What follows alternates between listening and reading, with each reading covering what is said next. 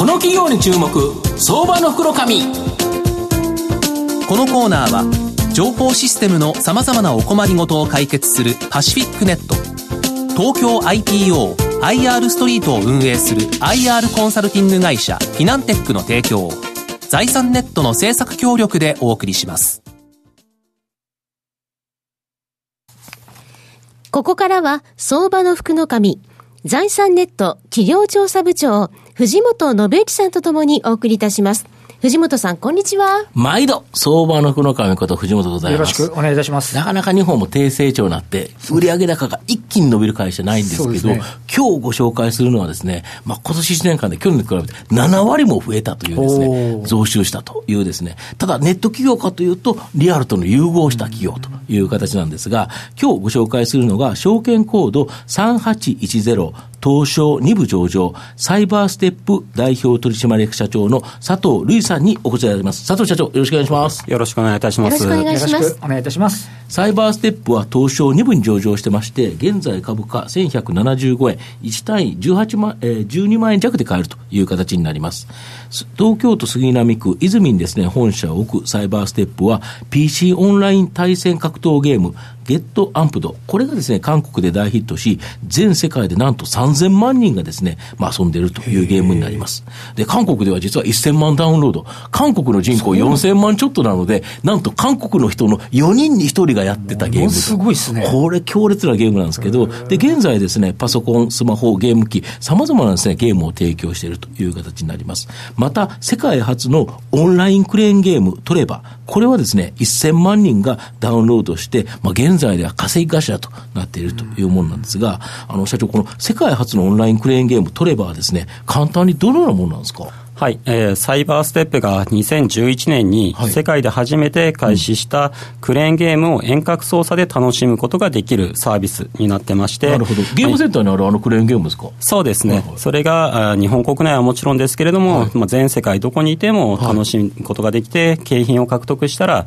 送料無料でお届けするというサービスになってます。これすごいですよね。クレーンゲームってその行ってやらないと、で、何が入ってるか分かんないし、で、なんかそういうのが、どこでもできてしまうと、あれ、カメラがついてて、で、ボタンを押して、スマホとかタブレットでできるんですか？そうですね。あの本当に24時間365日楽しめるので、うん、例えば、あのあの多いユーザーですと、あの女性の方で、はい、まあ、特にあのお子さんをお育て中の、うん、えー、主婦の方とかが、はい。えー、子供のおもちゃとか、はい、あとぬいぐるみとかをたくさん用意しているので、楽しんでいただいてまして、うん、あのまあ、首都圏とかももちろんですけれども、うん、地方の方にもすごい楽しんでいただいている状態になります、そうですよね、だから池袋とか秋葉原とか、そういうところだと、本当に山のようにあのクレーンゲーム機ってあるけど、地方だとあんまりないところとか、ありますよね。そうですね、やっぱり景品の種類が、今現在1200台っていう形で、はい。えーまあ、日本ナンバーワンの台数になってまして、えー、全部で、えー、1500坪の倉庫を借りていて、はい。まあ、いわゆるあの東京ドーム1個分の広さが、はいえー、あります。はい、であの今おっしゃられたように、うん、あの欲しい景品が必ずしも、まあ、店舗に行ってあるわけではないんですけど、うん。まあ、うちですとスマホ立ち上げて、うん、えー、すぐチェックすれば手に、あの見つかりますし、あの最近クレーンゲームの景品すごく大きくなってるのでそうですよね持ち帰るのも大変とか。そうですねぬいぐるみでバカでかいなつありますよね、ね、それをこう撮ってる姿を他の人に見られるのが恥ずかしいという、まあ、女性とかもいまして、まあ、そういったこともあって非常に人気なのかなというふうに考えてます。なるほど。これ月間何百種類ぐらい出るんですか？月間600種類の景品を投入してまして、はいうん、まあ、今月あの今現在で1200台ですけれども、うん、まあ、サイバーステップ5月末決算なんですが、うん、えー、5月末までに1.5倍の1800台までもう増やすことを決めてまして、えー、今後さらに仕入れを強化していく予定です。なるほど、1台あたり平均ってどれぐらいその儲かるっていうか、売り上げって上がるんですか？そうですね。あの、ちょっと詳細なデータは出してないんですけれども、まあ、今現在、サイバーステップの売り上げのもうほとんどを占めていまして、えー、単月で10億円近い売り上げ、まあ、年間にしたらもう100億円という状態になってまして、うん、まあ、僕らとしては本当これを、えー、今1200台で、まあ、年間100億であれば、うん、えー、じゃあ1万2000台にすれば、うん、まあ、ね、1000億円、年間売上1000億円も目指せるじゃないかというふうに考えているので、まあ、今期はもちろんですけど、来期以降も積極的にトレバに投資していく予定です、で1200台で月10億円だと、1台あたり、なんか計算しちゃうと80万円とか出て、それを30で割ると2万7000円ぐらいだから、はい。一えそうすると1時間あたり1000円ちょっとずつ稼ぎ出すと。そうですね。24時間365日、これがずーっと稼いでくれる、そ,、ね。れが1200台も置いてある、はい。とんでもないことですよね。そうです。で、2011年の頃に、まあ、今だと、ままあ、今で言うと IoT という形で、まあ、インターネット・オブ・シングスで、あの、話題になってますけど、まあ、そういった2010年前半から、あの、まあ、僕らインターネットに接続したデバイスを開発していて、まあ、それが今になってやっと、まあ、は花開いたと開いたというような状態ですね。なるほど。で、リアルのゲームセンターにあるこのクレーンゲーム市場はおよそ2000億円もある巨大な市場で、まあ現代も緩やかながら成長していると。なぜそんなに人気あるんですかね、これ。あのまあ、やっぱりクレーンゲーム自体が、あの、ちょっと前まで少し下がってたんですけど、はい。これ、業界の方にも言われたんですが、はい。僕らがあの積極的に進出したら、あの、一般店舗の売り上げ下がるじゃないかって言われたんですけど、まあ、僕らは結構、テレビ CM とかも活用して、クレーンゲーム宣伝して、結果的にはオフラインの店舗も売り上げが増えてるし、まあ、オンラインの、えートレバのサービスはもちろんですけど、他社も売り上げ増えてるので、まあ、結果的にはなんか全体の市場を大きくしたんじゃないかなっていうふうに、なるほど。捉えてます。で、オンラインクレーンゲームをやってる企業は約30社ほどあると。その中でトレバが8割とか9割とか圧倒的なシェアがある。はい。これなんでなんですか？あのやっぱりあのうちはサイバーステップはもともと2000年に創業したあのはい。技術系の会社でして、はい。まあ、あの1本目のヒットがゲームだったので、あはい。のゲームというカテゴリーになってるんですけれども、あの映像からあの通信遅延をなくすとか、クレーンゲームが思ったところでピタリと止まるとか、っていう映像のチューニングから、あのクレーンオンラインクレーンゲーム専用の筐体の開発までやってる技術力と、あとやっぱり先ほども話した仕入れをすごい重視してまして、あの各店舗あのサービス仕入れるものは同じなんですけど、それを大量に仕入れてるので、まあ、ユーザーの方が遊びに来たときに、えーいつでも必ず欲しいものが見つかるようにしてます。で3つ目があのこれもちょっと先ほどお話ししましたがやっぱり、あのすごい大型の投資を継続して行ってますしね。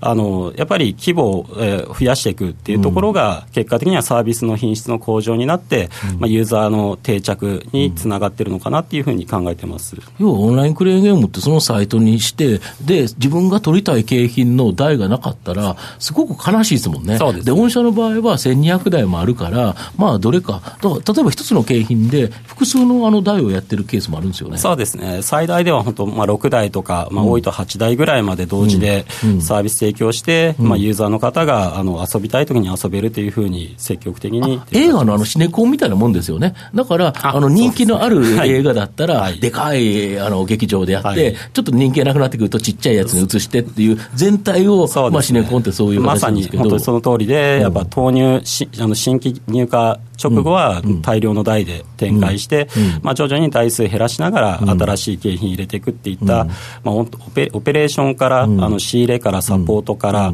開発まで、全部自社で一貫してやってるので、あのそういった点では行動が早く、えーできてるのかなというふうに思います。あとあれですよね、そのビッグデータが溜まってくると、次に当たるやつも大体予想がつくということですか？そうですね、あのまあ、本当、仕入れは難しいんですけれども、あの会員制のサービスに、まあ、結果的にはなるので、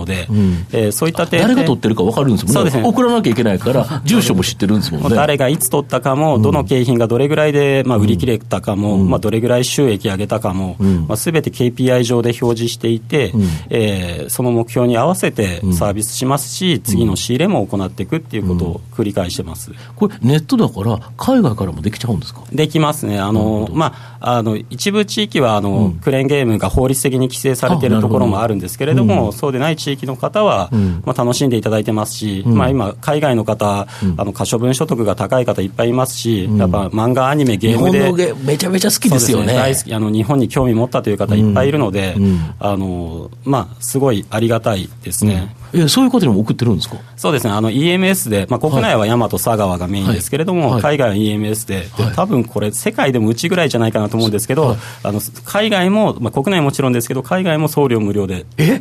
まして、あの EMS で送料無料にしているサービスは、普通はないんじゃないかなっていう。ありえないですよね。割と高いですもんね。まあ、あの単品獲得いただいて、そのまま配送すると正直赤字になることもあるんですけど、まあ、3つ、4つ景品取っていただいたり、まあ、多い方は100個ぐらい景品取られる方もいらっしゃるので、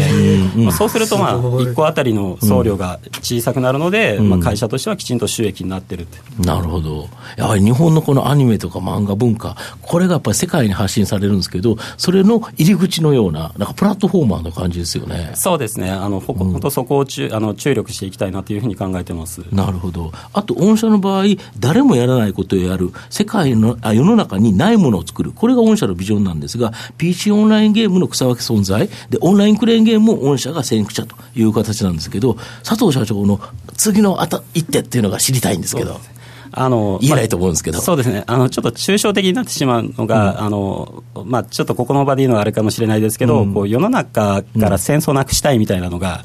まあ、今、最近流行りかもしれないですけど、はい。もともとありまして、で、じゃあ、具体的な手段としてはい。何かというと、まあ、僕ら食料とか医療を作るわけじゃないので、あの世界中にエンターテインメントを広げたいと、なるほど。まあエンターテインメントが世界中にあれば、まあ、要はファミコンのに、あの任天堂のファミコンがあれば、もう誰も戦争しないでしょうと、まあ日本人の男の人がその戦争したいなと思う人、まずいないと思うんですよね。そうですよね。なんであの、まあまあ、できるかどうかは別にして、本当、世界中に、まあ、エンターテインメントを広げたいっていうのが、まあ、まず一つあります、まあ、そのためにも、あの会社を強くする必要があるので、今現在は売り上げを高くしていあのいくことに注力してます。うん、御社の場合こう、ネットとリアルを融合させてるところが、本当にいろんな可能性、IoT とか、で、5G になるとまた有利になりますよね。そうですね。あの、やっぱりモニターがこれだけ増えて、あのインターネット回線も強化されていくので、あの表示するコンテンツが足らなくなるっていうのは、まあ、トレバをやる前から思っていて、